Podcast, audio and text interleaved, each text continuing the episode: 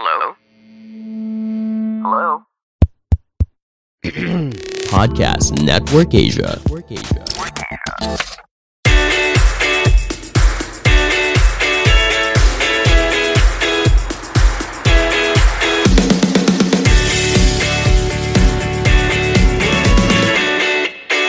Hey everyone! Welcome to episode 7 of the Great Connections podcast. My name is Chloe. Join me as we get to know the stories of overseas Filipinos and listen in on what it's like to make a living in a new country away from home. The Great Connections podcast, brought to you by the Freebie app, Discarding Pinoy, Discarding Freebie.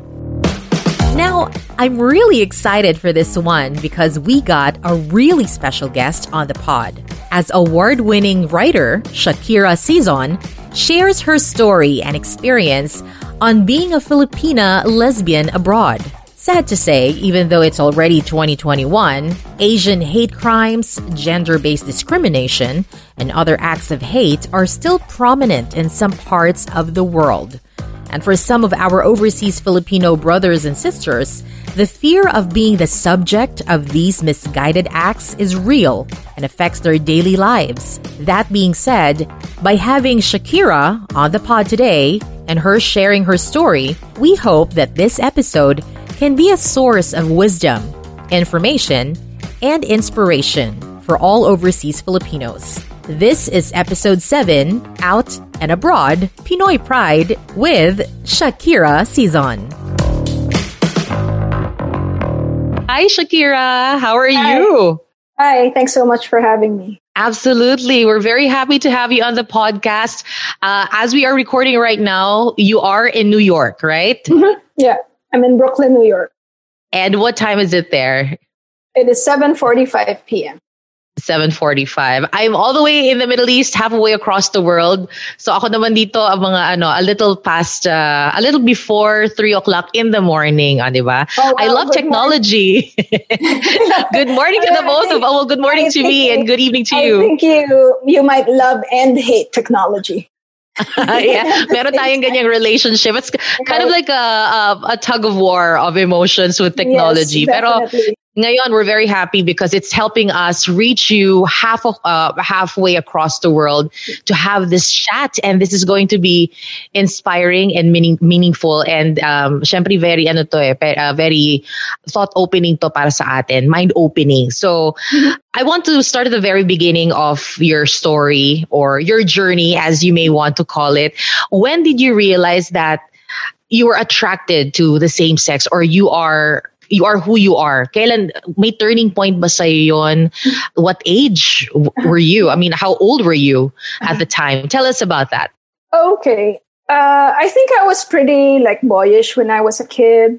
Pero Mhm. like um, as far as like attractions, there, maybe I I had like a few crushes here and there, but I never really thought about it. Also because since I was very boyish and I played mga kalaro ko puro lalaki and ang hilig ko sa sports, parati akong pinapagalitan, right? Ng, not my parents, not at all, but like you know, other grown-ups parating sinasabihan na walang magkakagusto sa'yo, kung ganyan, kung titibo, tibo ka, right? So, or if you like sports too much, no one's going to, no boy is going to like you. So, medyo parang, you know, when you're a child, parang, when you're a girl, right? Parang yun yung ideal situation na, parang that's where you're, pag walang magkagusto sa'yo, parang worthless ka na, right? So, medyo na Parang so, yan yung social construct. Yes, yeah, right. that's Kasi true. parang- especially girls, and that's what you teach girls, which is kind of terrible, right? Kasi parang, It's hoy, problematic.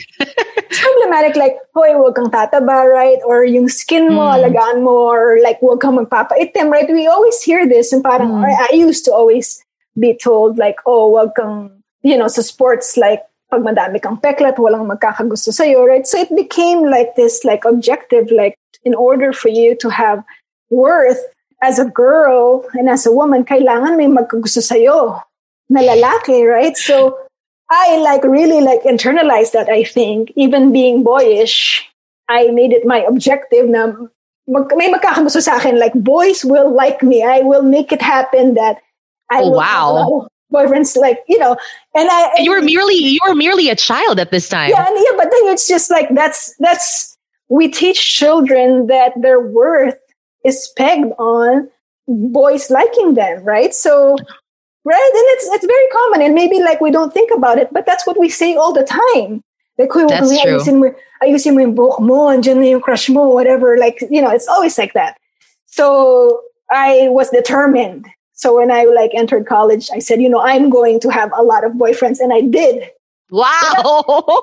wow. Okay. Without without changing like you know i never really tried to become more feminine and my parents never hassled me about you know dressing up more like a girl it was really like more outside people who would always say back at you know parang because i used to even like wear like men's clothing but then i still had a lot of boyfriends in college but you know i i always just wondered like i never took them seriously parang parang wala akong pakialam i'm just like yeah I, I don't like you anymore or parang makikibreak lang ako ng wala. Like, you know, just, I, I got this reputation in college na parang, I heard someone say na parang, oh, yan, parang nagpapalit lang ng damit yan pag kayo magpalit ng boyfriend or something. Parang ganun yung Yeah. reputation ko. And then, I think I was um, late, I was late bloomer na uh, like 22 years old when I actually became really attracted to a woman.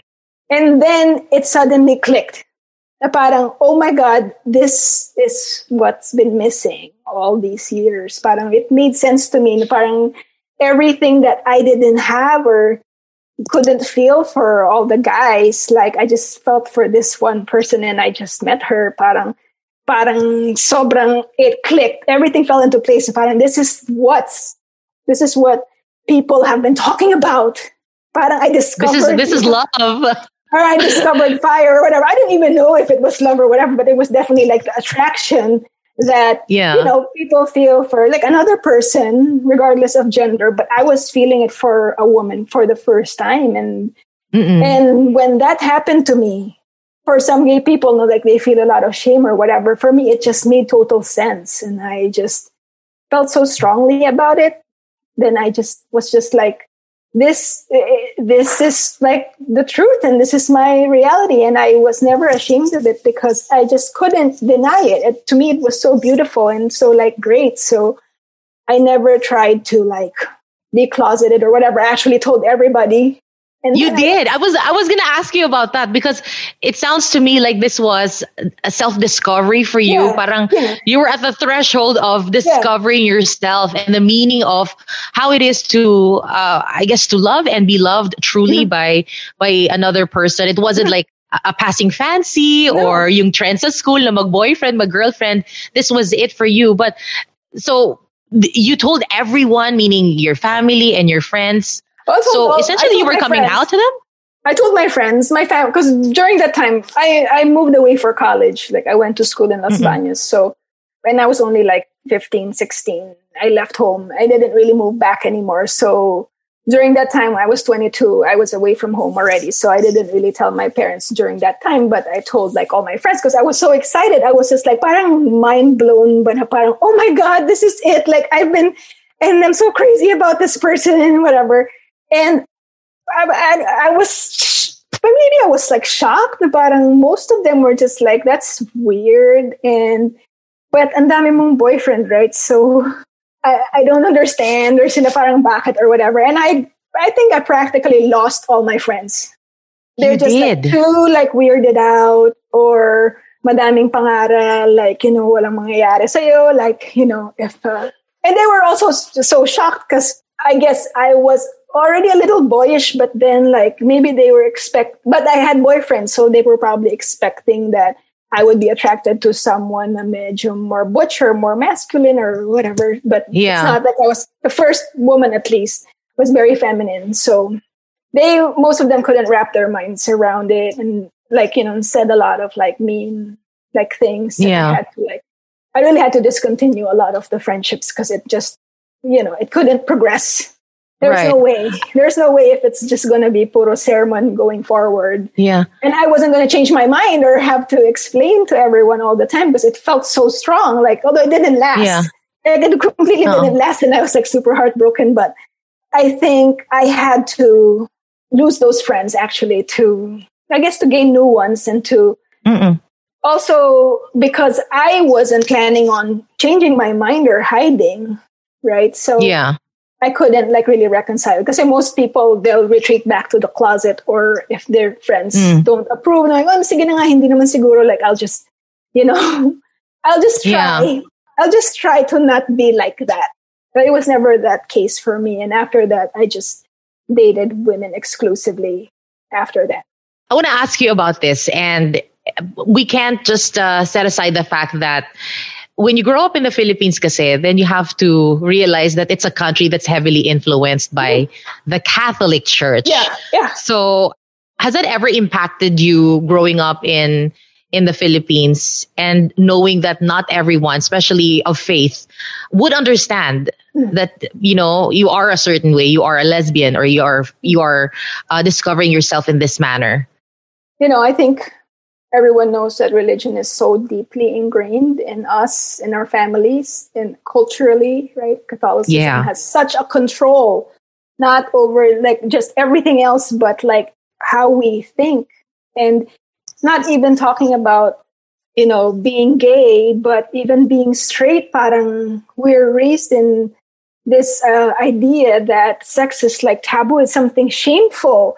Then you're only Mm. allowed to enjoy it if you're like a married couple. And even then, you're not really allowed to enjoy it. It's something kind of sinful. And there's just such a stigma about sex. And it's forcing people to, first of all, not educate their children, and for like teenagers to not educate themselves.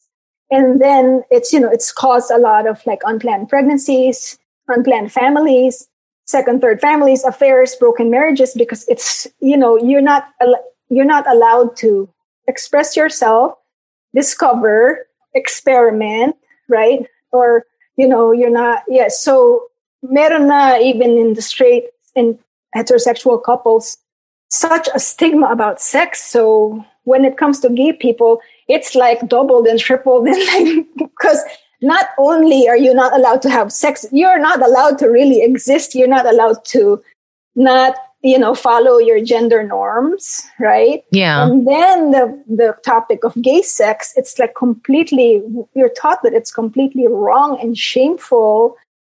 And for many people, and I get these questions all the time um, from young people. It's always about religion. Like, how do you comp- how do you reconcile religion with being gay? Mm-mm. It's always the question that I get. I mean, for me personally, it wasn't really a big deal because the way we were raised, we were just really raised to think for ourselves. I mean, religion was part of it, you know, for a portion of our childhood, but it was really emphasized that you are going to think for yourself. And if you want to choose a different spirituality, then you choose your own path. So I never like tortured myself then thought oh, this is a sin or Yeah. people are not going to like me because because their religion says it's wrong and I should be ashamed. Like, cause I never tried to conform in the other non-sinful ways even before I realized that I was gay. So, but I do feel the struggle that everyone has being Mhm. Catholic or Christian and uh, gay or bisexual or trans because it's thought that you're almost like disgusting and you shouldn't exist and you should change because you know it's completely wrong. It's and you're going to hell and you're not you don't deserve love. And it's to me like that's such a painful thing to teach your children. That's for any true. reason for any reason right? Wherever whatever they are like to actually tell your own child like who you are and how you you know how you you act or dress is something unacceptable. I think it's the most it's the most not only hurtful but terrible terrible uh, parenting that you Yeah. can do but i do understand the struggles that people have and i do get a lot of questions about that and the way i answer it is i say i have so many friends who are gay and religious so the way they've done it is to kind of separate their faith with Mm-mm. the religion as an organization made of people, right? Because your faith is, is your relationship with your supreme being or your God, right? And it's it's just your one-on-one relationship and how your God guides you and how he he, he or she or they give you comfort and um, separate this from the religion itself, which is an organization made of humans and they have their own motivations. And, you know, a lot of that also has to do with raising money, putting up a church, like organizing people. And these are usually the people who make these rules because they are nowhere in the Bible where you actually hear, like at least Christian Bible, you'll hear like actually God saying, I hate gays and they should die. It's not in mm. the hmm. Bible.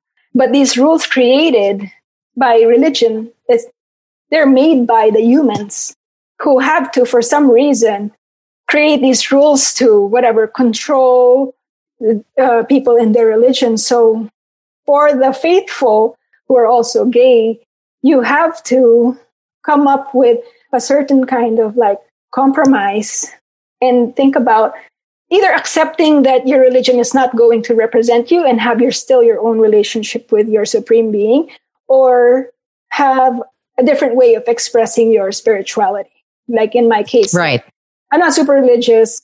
I don't i wouldn't say i'm like completely atheist or whatever but i think i have my own spirituality and it doesn't depend on any organized religion made of people telling me the rules because I know, I know, like deep inside, and any person going through a religious struggle uh, and being gay should realize that if your God really loves you, there's no way that he or she or they would make you the way you are and make you disgusting or not worthy of love. That's not mm-hmm. that's not a characteristic of any God in in any faith. So it doesn't even like make sense. And once you realize that you are, you know, worth the love and consideration and acceptance, and you have that own conviction, I think you can face you can face anything and you can stand up to your own religion or have your own way of expressing your religion. But without that, without you first accepting yourself and having that strong conviction that there's nothing wrong with you, there's no way that you can convince anybody else, especially anyone else who loves you that yeah. what you're doing is right. Because imagine like, and I get this all the time, this question, I get this all the time, para, oh, my parents won't accept me kasi ganito ko, na ganito, sabi nila masama, whatever. But if you're really convinced na wala kang ginagawang masama, right? Then you would be proud and then you would just say, if you accept me, then you do. If you don't, I can't do anything because this is me and I'm happy the way I am. And then the person you're talking to who you're trying to get acceptance from can then decide if they want to be part of your life or not. But if you approach them and say, oh, masama akong tao, ganito lang ako, bakla ako, or whatever, how are you, well, how do you expect this person who loves you to be happy for you when you're miserable being gay? yeah. sabihin, sabihin lang ng parents mo, parang, eh, you're suffering it just makes you miserable. Why am I going to be happy for you? Why am I going to support you when you're just going to be sad? You're just going to get sick or you're, you're just going to get your heart broken, right? It's like you have to start with yourself. And the moment you have that conviction and you love yourself and you accept yourself and you're really truly convinced that there is nothing wrong with you, then the rest of the world will follow. But until you get to that point, no one will believe you and no one will accept you because it doesn't make you happy and you don't accept yourself. It just, that's just, I feel like it's pretty logical, but it's very hard to do. I, I don't remember anybody that I've encountered or has spoken to or had a conversation with who had insightfully and meaningfully answered that question ever until oh, with you. Shakira Sison. Seriously. Thank you so much. I appreciate that. I'm like I'm listening and I'm I'm absorbing all of these wonderful things and wonderful anecdotes that you're sharing mm-hmm. with with us today on the pod.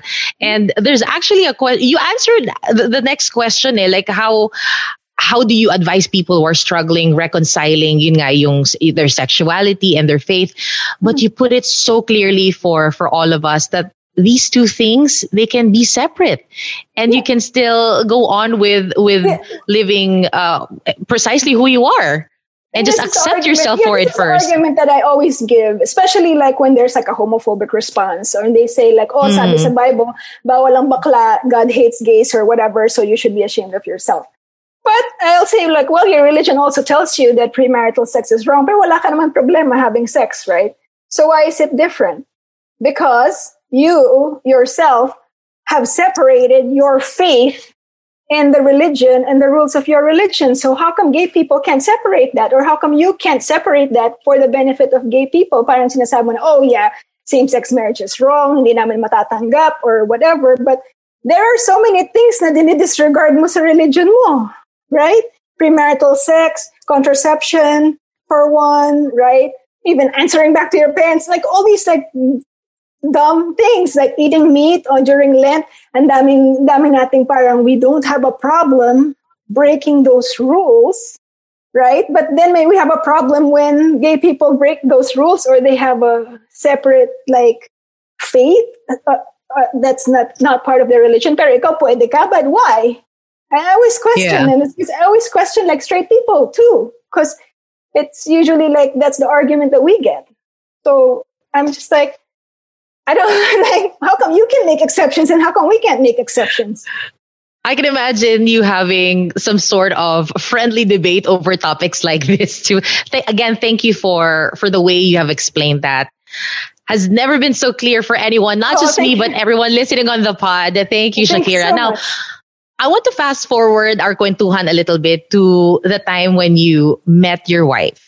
Mm-hmm. And, uh, you know, w- what is the story like for you? Can you tell us how you two met and eventually fell in love and got together as a okay. couple?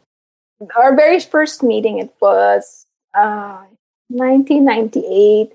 It, uh, the Asian Lesbian Network Conference was having its uh, first conference in the Philippines in UP Diliman.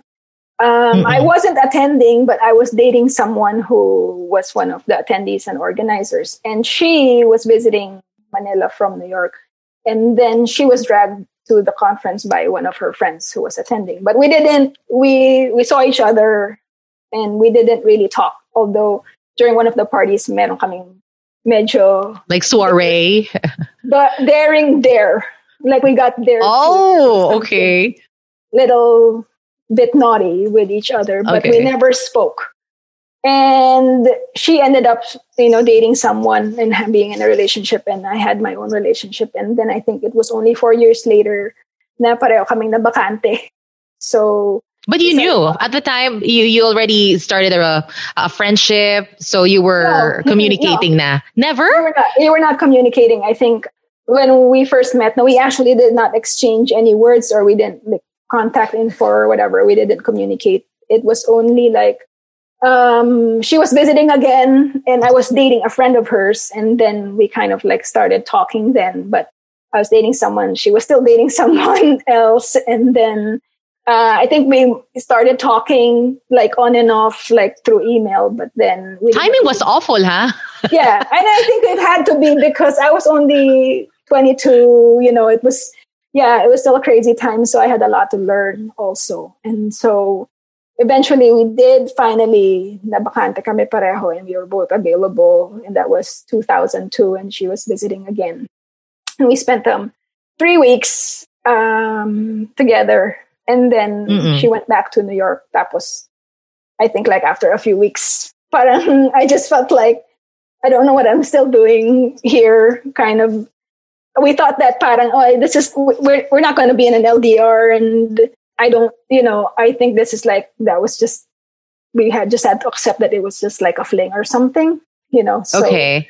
But, but you never had uh, talks of, of, you know, proceeding and trying long distance relationship no, um, after no, the three weeks. We, yeah, I think it was like out of the question. Like we'll say like, oh, you know, we'll try or whatever. But it didn't really last long because I think like within the f- a month and a half, I was in New York already. I just oh, I just oh. and that was like that was like so crazy because and you know people I knew back then would you know remember this. I did I, I said to myself when I was young that I would never leave the Philippines. I was one of those na parang loyalist hindi talaga ako aalis. I'm not gonna be like everyone Sinabi else. ko rin niya sa sarili ko dati. right? Right? And I think like once you once you say that someone something is really going to challenge you, you know, to challenge your convictions. And then I guess it for me it yeah, it was my wife who came into my life and then I was in the middle of, you know, I was um, managing, helping my dad manage the family business. And then I was also um, in the middle of my MBA when mm-hmm. all of this happened. And then I just decided to like drop everything and leave and go to New York. And I thought that it was going to be a disaster because we don't, we didn't know each other really right? But what so was the plan, Shakira, at the time? Well, you were well, you were 22 and you were in the middle of your life being 20, in the Philippines. I, I, was 26 already that time because at ah, 26 na, okay. Four years passed for so, that period. Yes. Yeah. Well, you know, when she left, I think within the next like, few weeks, I think she also like felt like. You know, what is this? Are we going to do something about it or whatever? And she actually said, you know, would you like to go on an adventure with me? And I said, What okay, an invitation! And I said, oh, yeah, okay, sure. Like, I'll try. Wala pa akong US visa noon, ah. So, syempre, apply pa ako. It was, it was so nerve wracking. And I did get the, the visa. So I, I came.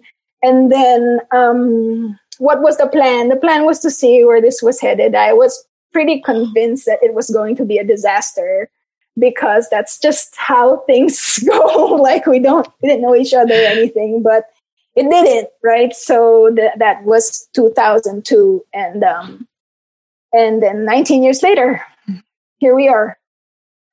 I mean, that is such an amazing love story. I mean, yung, yung what initially started as a whirlwind romance. Yeah. Here you are, like you said, many, many years later and advocating for LGBT, being a writer and living your life in Brooklyn. I also understand that you left for the US to be with your wife, yun nga, um, and that changed everything for you. Mm-hmm. And I think that's a very brave thing for you to do just to sort of peel your your life, yourself away from from your life in the Philippines. Tapos sabi mo nga, loyalist ka, idealist ka, hindi ka aalis. Mm-hmm. And at what point in your whole thought process na nasabi mo na, okay, there's, there's no turning back. This is it. I'm taking, I'm taking this road you know once i actually came here it was it was it was a struggle it was very hard for me and and and, and that wasn't something that i expected i just felt like you know filipinos were so americanized right parang it's not going to be hard. I speak English, so it's going to be fine. But then you're brilliant. you know, you're talented. yeah, you, know, like I spell, my spelling is better. My grammar is better. You've got a degree. Yeah, right. You know, so parang ang kapal ko, right? But then, and this is why I also recommend to a lot of young people to just try to to leave the, the country even for a little bit because it teaches you so much for your, about yourself and about the country that you left behind. And the criticism I always I, I always get this, and a lot of um, Filipinos abroad get this all the time from Filipinos back home na parang iniwan nyo yung bansa niya, right? And so mm-hmm. it means it doesn't mean enough to you to stay. But actually, when you're displaced, right? You're displaced, you're exiled, you're away from everything that you know. You're able to see a lot of things clearly.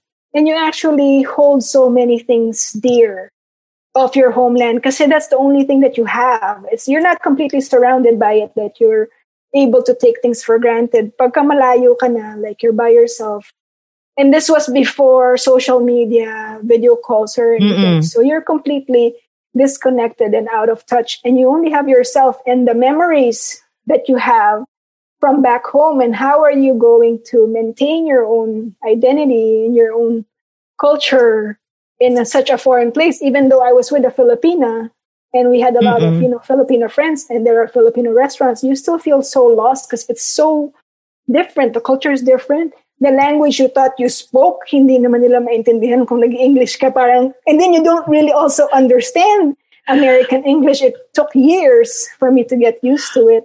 Every single day, it's like a struggle of like, what's important to you and are mm-hmm. you Filipino and what are you going to keep from that life? And I think you hold on to so many more things that you wouldn't actually even give a second thought if you had stayed in the Philippines. So it, it was tough. It was tough for me. I was crying a lot of the time, a lot of times. Like, oh, uh, yeah, not because because of you know I was lonely, but also it was tough for for me for the first few years.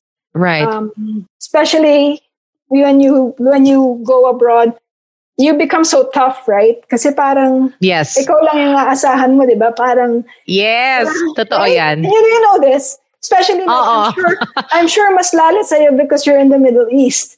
You know, and Pag nagkakasakit, yung ganyan You know, eh. I mean, you're gonna have to tough it out.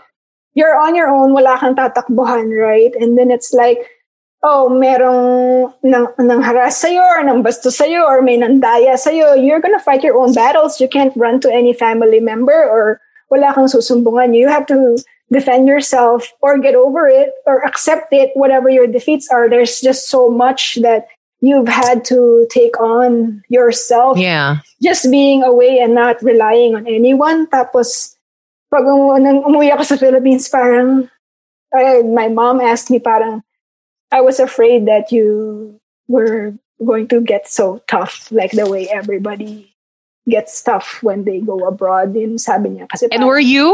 What did your mom say? Were you exactly how she she thought you were going to become? parang ang, ex, ang eksi na daw ng pasensya ko. Like, you know. Talaga? I don't know because I think you when you have to like find your own way and defend yourself and find your own battles and then you can't do that now back home someone either is fighting battles for you or there are battles that you cannot change then you're just like you you can't you can't go back to that the, the way Yeah. you were before. So it's sad in a way but then it's also like it's also good to accept the the life that you actually already have. And it's not it's not a bad thing. It's not a bad Yeah. thing. It doesn't mean you love your country less uh, it's you know and it's not a contest of like the longer you stay in the Philippines mas mahal mo yung Philippines or whatever I think Tama. lang madaming patriotic May misconception yan eh. yeah, na Oo parang eh. umalis, umalis ka, hindi mo na mahal yung Philippines. But there's so many people who stay who you don't really love the country or you don't really like want the best for the country, right? Like let's not measure it based on the number of years the next day ka sa Philippines or whether umalis ka or hindi. First of all, most Filipinos leave the the Philippines for financial reasons and you can't blame them for for what they need to do for their families. And you can't also like say you love the Philippines less because kahit anong mahal mo sa Philippines, if you can't, you can't feed your family, it doesn't That's matter. That's right. That's true. Ka-freebie, may tanong ako sa'yo. Have you experienced delays in money transfers abroad? Madalas ka bang nakaka-receive ng calls from your family about missed payment deadlines? Hassle, di ba? Let me tell you a way around it. With the Freebie app, you can pay directly to major billers in the Philippines. Iwas hassle, iwas delay. Payment done in just one click. Through this feature, you can also gift your family with load, e-cards, and more. For more information, go visit freebiecalls.com. Again, that's freebiecalls.com or download the Freebie app now. Available on the App Store and Google Play. Discarding Pinoy, discarding freebie. So, Shakira, you flew to the States to be with your partner. Um, this was in 2006. Tama? 2002, 2002. Hindi na ako, hindi na ako umuwi. Hindi na ako umuwi. Wala nang uwian. So, how was day one like for you? I, well, you know, they there's a saying that goes that smell is the strongest trigger of memory, and what I remember Wow. is that it smelled different. Everything smelled different. Mm. Um, I, I came here in October, so fall season. So there's a different smell of like falling leaves here, or like uh, wood burning in the fireplace, and then like visually, sabi ko, what even the even the pigeons here are fat. Kung bakit parang yun? Oo, well-fed sila. Oo, parang ang lulusog yung mga, kahit yung mga stray birds, eh, parang lulusog sila. At kahit yung, yeah, walang, wala, parang walang unhealthy looking. Or maybe I was just looking Oo. in the wrong, wrong place. That's what I, and also, I really felt like just being far away and lonely and away from everything I knew, you know, which So, was, so it felt entirely foreign for you. It, you know, part of it was like you know we all grow up with with American culture embedded in us from the very beginning. So you always think that it's not going to be so unfamiliar. But mm. to me, I still felt like the difference, especially back then, 2002. Um, New York was pretty diverse, but still, in, there weren't really a lot of really people of color as much mm-hmm. as now. And it took me a while, I think, to also adjust to American English being spoken, and you know, getting a job here and just getting used to American culture and being away from, you know, my friends and yeah. everything I knew. Ikaw ba yung tipong OFW na naghanap ng like-minded people na naghanap ng community kaagad online. Because uh, you do all sorts of sports and you know that you have your yung mga personal inclinations mo towards uh, yung mga endurance training and all that and basketball. Did you look for friends who are also into those things? Or well, like you said selective ka talaga? When well i didn't really get into the the running and the stuff other stuff until like 8 to 10 years na nandito na ako. For the first few years, it really was just work. And, um, you know, my partner and her family and her friends. And she was very like, my, my wife is very sociable. She's a social butterfly, completely, complete opposite of me. And she had her own network here of uh, Filipina lesbians already and also, also mm-hmm. Asian lesbians. So it was very easy for me to find like like-minded people and we never really like had a problem as far as like friends. I just you know started hanging out with the friends that we we all had and we didn't really have to and this is new york too so it wasn't hard to find like your own uh, circle to be with. Yeah. And tell me this despite what the us offered at some point meron ka pa rin bang certain longing uh, to go home or to this day, ha, and it still miss the Philippines? Or would you say that really New York is now your home? We built like a life here, and you know, it's it's it's not it's not a bad life. Of course, we still very much enjoy going to the Philippines. Sometimes we think about, you know, siguro when we retire, baka uwi kami, or you know, who knows. But Mm-mm. it's, I think it's very hard to have your heart two places at one time. You kind of have to make the most of where you are because it's too painful, right? It's too painful na parang you're longing for something else na you can't have. You know, yeah, again, that's parang, true. Parang, pag, parang pag-ibig, right? Parang oh. pag-ibig. It's the same, right? Parang, yeah, like, wala, wala ka naman magagawa, so itatanggapin mo na lang, like, like also what you have. So, at a certain point, you just have to accept, like, where where you've built your life. Mm-mm. And then I was very active in social media too. Has social media um, played um, like a significant role in fostering, you know, your strong connections with your family still in the Philippines and Philippines in general as your homeland? Yun ba yung naging constant sa buhay mo now that um, you're far away? social media or is it like uh, yung regular calls to the family how do you stay uh, strongly connected with everyone back home uh, and interestingly enough, actually, it's only during the pandemic that I started having regular calls with my family kasi... Same here. Yeah, right? lalo na yung, sa ating mga OFWs. Right, like, because everyone's on lockdown. So, you know, my, my parents are uh, older. And so my oldest sister decided to organize like regular calls with my parents para malibang naman sila, especially because they can't mm. leave the house. So, and we started that. And actually, it's the first time in almost two decades of being here na meron kaming regular calls with family, which is actually very strange. It's very strange. Why? A lot of like insight to learn because we never had communi- that much communication before, even when we were physically around each other. And then meron regular communication. It's almost like we have to. It's first time we're building some kind of like family dynamic or whatever. Yeah. Yeah, that's another topic altogether. And uh, as far as like social media, like I, it's helped me become more connected to the Philippines and actually like people who read the stuff that I write, you know, and I try to maintain like regular communication with with them. And social media has definitely helped a lot in that respect. Now, I want to ask you next, and uh, if you can give us a little bit of um, like an insight, because in the Philippines, you've got your your degree, and you're you're an excellent writer, and sabi mo nga, kahit na iba yung natapos mo, talagang you gravitated towards writing.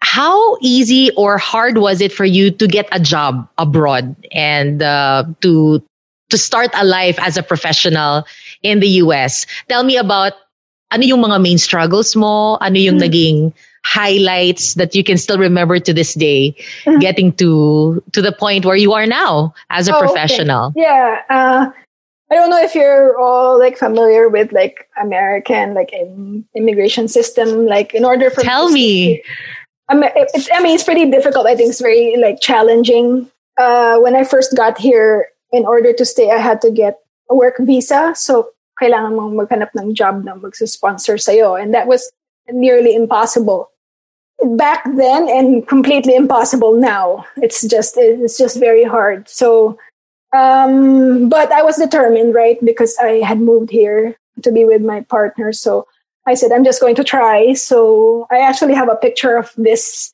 moment where I'm posing with all of the resumes, the letters that I was going to send to like oh over wow a, over a hundred um, veterinary clinics in the area.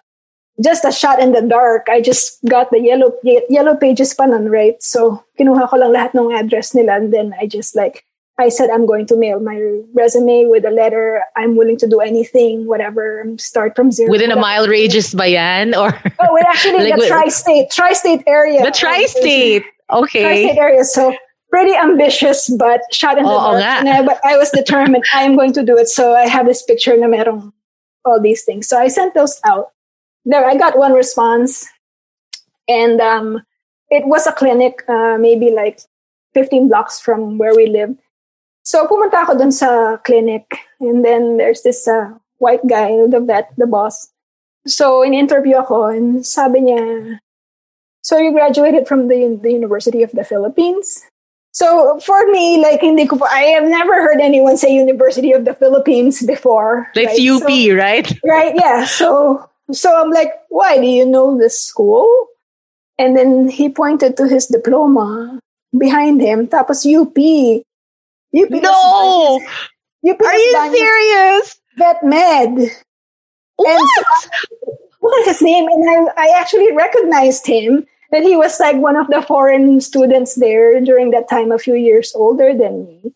And then I saw the other diploma, which belonged to the other boss there, another white guy, and he graduated from Araneta University. Oh my goodness. Ang galing luck and like chance, right? It would never have happened if I didn't send like all those resumes and whatever. Right. Ang galing. And then he said, well, we had the same teachers and we have the same training. So whatever I know, you know. So, you know, you, you, you, you got the job. And I said, are you going to sponsor me? He said, yes. So biglang may job na ako that time. It's completely just out of chance and just an absurd story, but what an amazing story! Oh my goodness! It's like meant to be. Oh, so oh. I stayed there for uh, a couple of years, and yeah, and then I I got I got burnt out of like trying to be a vet. Yeah, and then I started to do something else. The freebie dito sa Great Connections podcast Lagi nating sinasabi na importante ang maging connected ka sa pamilya mo. And alam mo ba na Freebie offers the most convenient way to connect with your loved ones through its Freebie Calls feature. Basta online na din ang pamilya mo sa Freebie, pwedeng pwede kayong makipagkwentuhan. Araw-araw na walang kaltas sa load. At pag hindi palaging online ang pamilya, okay lang yan. You can also enjoy making direct international calls to the Philippines at the most affordable rates and even free. With Freebie's three ways to call, connecting with your family has never been easier. O, di ba? Yan ang diskarte sa pagiging connected. So, download the Freebie app now. Discarding Pinoy, Discarding Freebie. Available in Google Play Store and App Store.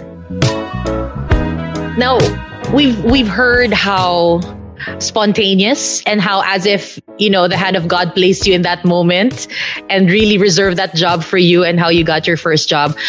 Pero how about certain biases uh, living abroad and working as a professional, like gender bias discrimination at work, racism, if we Yeah. may, or mga ganyan, may, meron pa rin ba? Did you experience those? Yeah, you know, as a person of color, um, I think racism is part of your daily life. Like it might not be like, you know, overtly like a racist moment where someone is harassing you, but just simple biases that you hear, like, you know, um, when I was first starting and you're just talking to a client, tapos yung Mm. comment nila like, oh wow, like your English is good for an Oriental girl. You know, Oriental girl.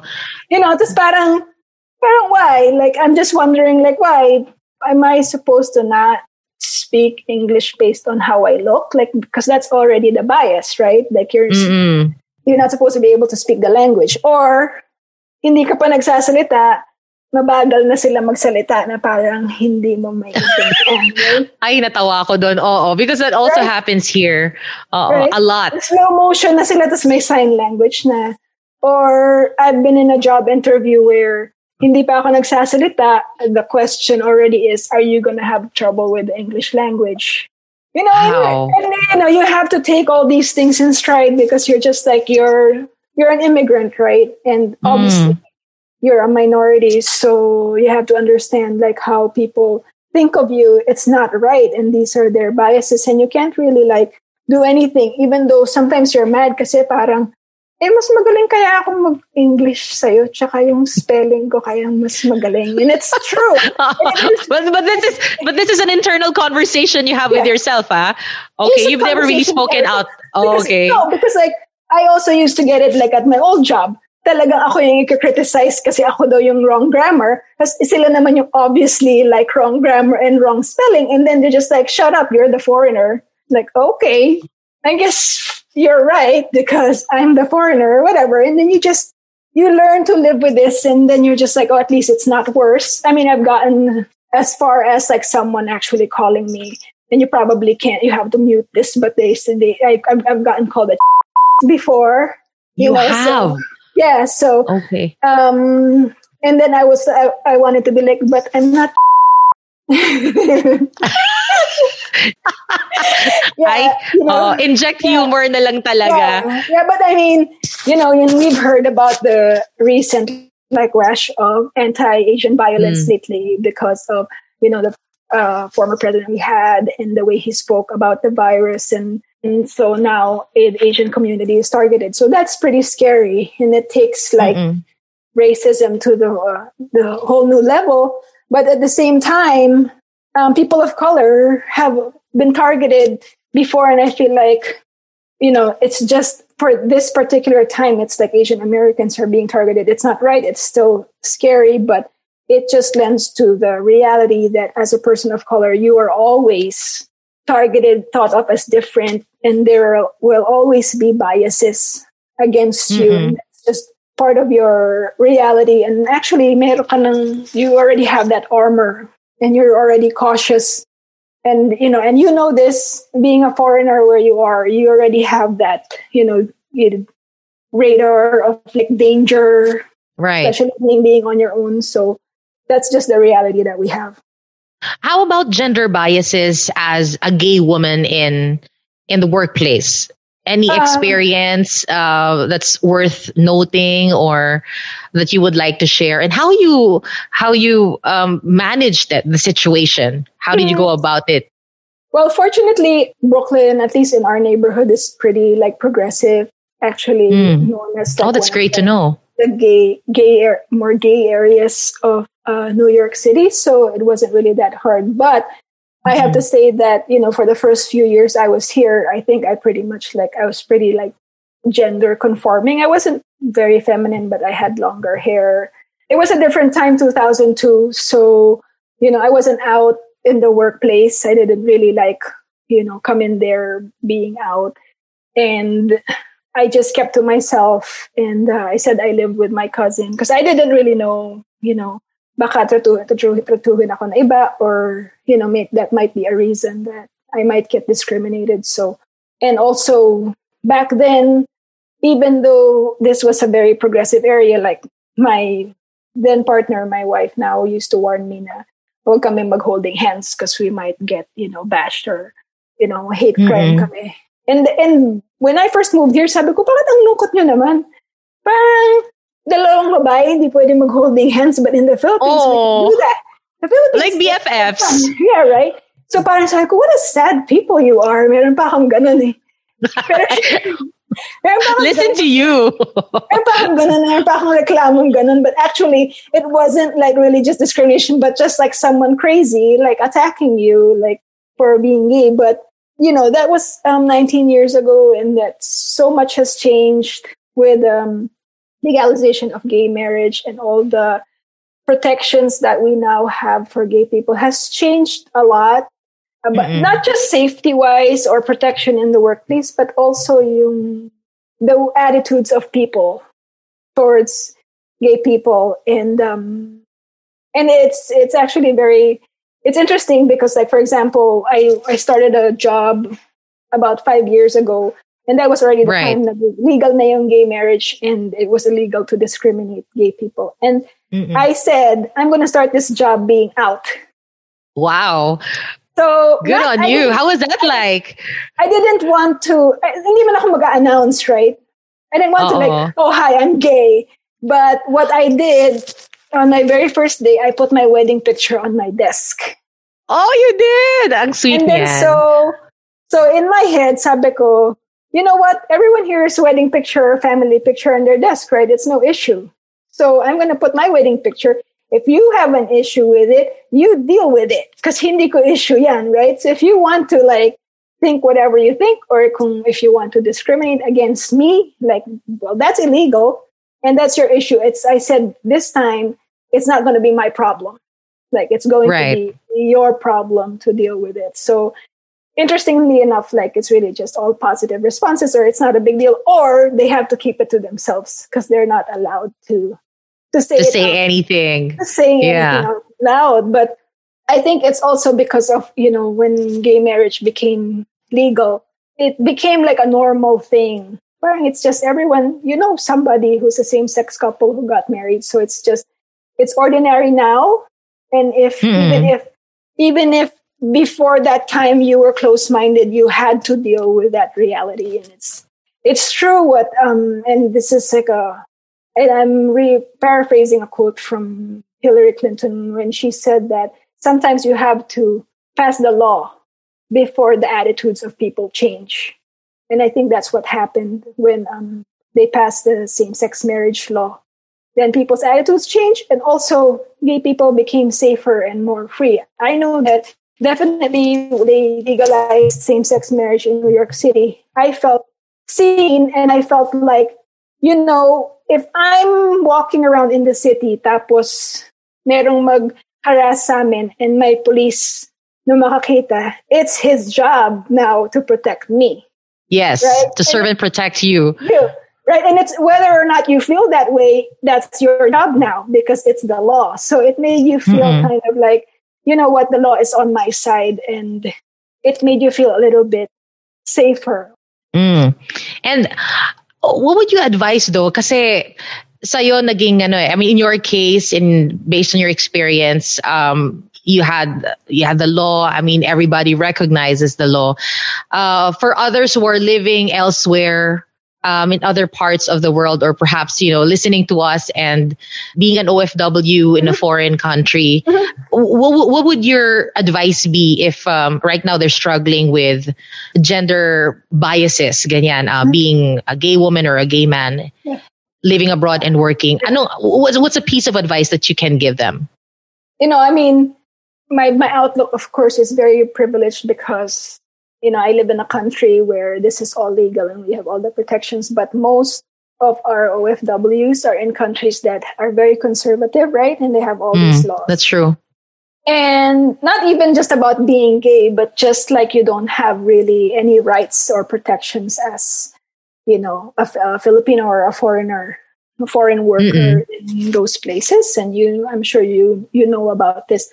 My only like advice especially to gender non-conforming people or like gay people, trans people, is OFWs especially is uh, you nang ibang bansa ka for a reason, right? And you have your own mm-hmm. goals and your objectives and the things that you want to achieve. And there's really like you have to focus and just really set your eyes on what you hope to accomplish for yourself and your family and it's very difficult reality to be like on your own in a place na wala kang rights and you know that you can't really you know speak your mind or fight for mm-hmm. yourself so it's hard to say but i'm sure that you know uh rest of um lgbtq people like for us, hiding is almost like also a second nature as way to protect ourselves. Yeah, self preservation. Yeah, you just have to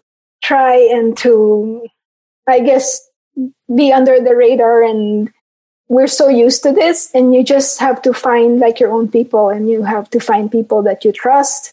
Circle of friends maybe that you can be yourself with. It's very important and you know it's hard enough actually even if you're not you know you're not gay but it's even doubly hard if you are especially in very conservative countries that you know it's never going to it's never it's never going to be okay because it's like it's yeah. closely it's closely tied right with um, economic situation also and the treatment of women and children in those countries if women mm. and children aren't really treated well in those countries parang you know all the more gay people aren't and if the economic situation is not good you know and and um yeah so just try to find your own space and your own people and try to just focus on your objectives well i think i mentioned earlier na as far as like as at least in my earlier years uh, i wasn't really gender nonconforming so it was very hard if they wanted to discriminate against me based on being gay. Also, I've always been in an area na medyo at least, you know, tolerant or accepting of, being gay. But yung sinasabi mong about, you know, being a double minority, I do feel that uh, all the time because it's like you're not just you know, you're I mean, you're many layers, right? So you're many minorities, actually. Yeah, you're many. You're many, a you're a foreigner. You're foreigner, right? You're so yeah so it's there's a lot like to there's a lot of biases that you can experience aside from just plain person of color or you're filipino or you're asian whatever biases that they have and then you're gay pass so yes i mean i've experienced that like had i like really had a negative experience i feel like and dami ko pang actually mas madami pa akong experience sa Philippines ng discrimination about being gay. No, really? In, in, New York, actually. Yeah. yeah. Some of my jobs that I had in the Philippines, major, it was rough. now, as we come to a close, um, Shakira, I I want to ask you this also. Na, you know, about the importance of, of finding your tribe would you say that you were able to find a supportive community? Because you did mention this earlier na yun nga, eh, being an OFW and then you're you're gay and then yun nga, you're an immigrant or a foreigner. There's so many layers of of uh, being a minority just rolled into one and there's a lot to unpack alam mo yon so is it highly important for for one person for whether heterosexual or you're straight or gay na to find your tribe or to find a community that would mm-hmm. support mm-hmm. you and help you get through difficult times.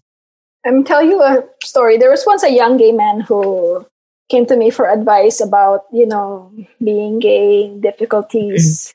Mm-hmm. And I what I said to him was this your struggles as a gay person, actually, or any str- person with struggles, your struggles are never your own there's always been someone before you and there will always be someone after you. It's just a continuous thing. If you're an oppressed minority a lot of things will not change and people will have their own biases. And your your job is to learn from the ones before you and to make it easier for the people after you. And the only way you can do that is to reach out to people like you.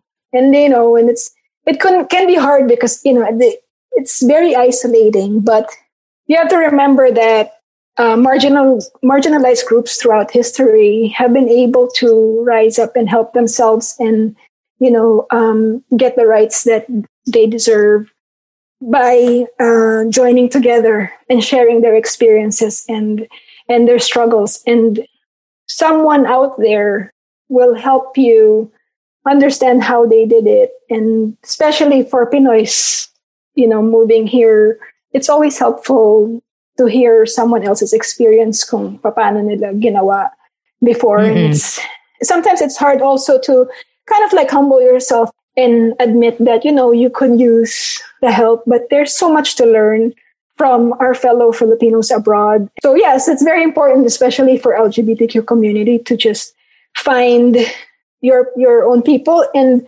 and I've always believed that your family is chosen. So you can always create your own family. Like for example, here in the States during the holidays, we have our friends and we have our own kind of family gathering and we're all immigrants, right? And our families are all far away and we we kind mm-hmm. of like come together and then you just you make the most of what you have it's i think admitting that it's tough i think will help you um, reach out more to people like you Shakira, thank you so much for the lessons, the insights, mm-hmm. and this meaningful conversation. Oh, thank you. You know, as a whole, yung mga natutunan namin sa iyo ngayon, yung mga kwento mo and your life experiences.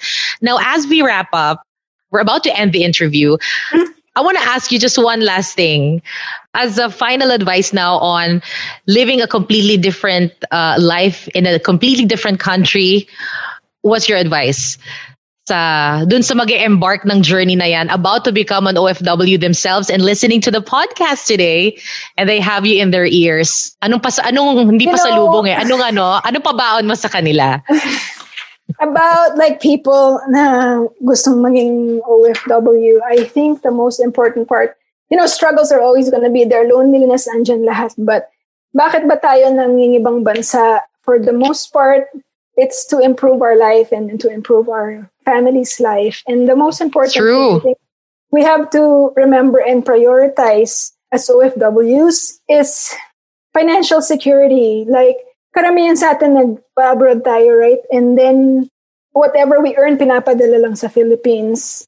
And you just entrust it to a family member who might not have the same goals as you. Like, have the have your own goals and have your own plans and make sure that your money is being put to good use. Kasi, ang daming uh, nating naririnig na they work all their lives abroad, pinadala nila yung money nila sa Philippines, and then they retire, pag uwi nila, wala silang kahit anong savings, right? And you're back to square one and you worked all your life to do that mm-hmm. like have you know learn or ask around how to have like you know be a little more financially savvy and i always say this also that someone's already accused me of um, that it's my favorite word though is emergency What is emergency oh i love that I love that term too. I have that.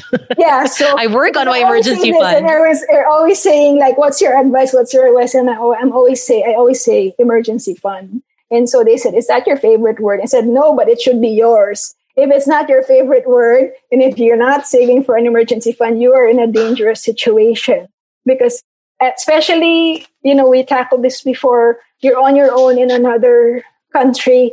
Ikaw lang yung aasahan mo. And sometimes ikaw lang yung aasahan ng family mo, right? And if you don't have an mm. emergency fund, all it takes is one accident, you get sick, or you lose your job all of a sudden. And if you don't have that financial cushion, and I recommend one year of expenses, where, where, where are you going to get the money? Isang ka mangungutang yan?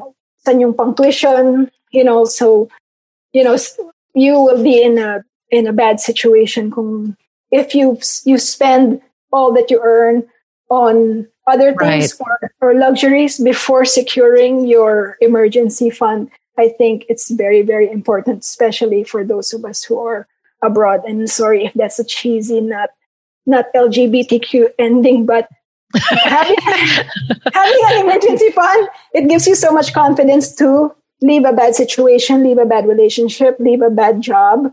And it just makes you feel like you're going to be okay no matter what happens. So it, I can't stress the importance of that more and message received. Again, thank you very much, uh, Shakira, uh, for this lovely conversation. And dami naming natutunan sa'yo today. And I'm sure our listeners on the pod would uh, keep repeating and going back to this episode to, you know, just absorb and relive your words uh, on the on the show today. Maraming maraming salamat. Thank and we so hope much. to uh, we hope to hear from you again in the future, in the not so distant future. Yeah, Where can I we so follow you, by the way? Where can we follow you on social Uh, media? I'm on Twitter, Shakira Sison. I am on Instagram, Shakira Sison. I am on Ask FM, also Shakira Sison on Facebook. It's I think it's Sison Shakira, and just Google. I'm all over the place, I guess. So I hope You made like, yourself available. I hope I hope you like what you find, and if you don't, then not too bad. I, we will. We definitely will. Thank you, Shakira. It's been wonderful. And uh, stay safe. Stay safe out there. Everyone And uh, say hi to the wife. And thank you so much for having me. Everyone, please stay safe and healthy. Thank you so much. Thank you so much for this. It was fun. Again, thank you so much to the one and only Shakira Sison for dropping by the pod. One of the things that I picked up from our conversation with Shakira is that there are always going to be people who do not understand who you are. But don't let that hold you back from discovering more about yourself. And don't compare your journey to the journey of others. Yes, challenges are inevitable, but living abroad doesn't have to come at the expense of being proud of who you are. May diskarte dyan. And with that, thank you so much for tuning in. I hope you guys enjoyed that episode. Join us again in the next one, and don't forget to subscribe to this podcast on Spotify and Apple Podcast so you won't miss an episode. Share it with your friends and family as well. My name is Chloe, and this has been another episode of the Great Connections podcast. See you in the next episode.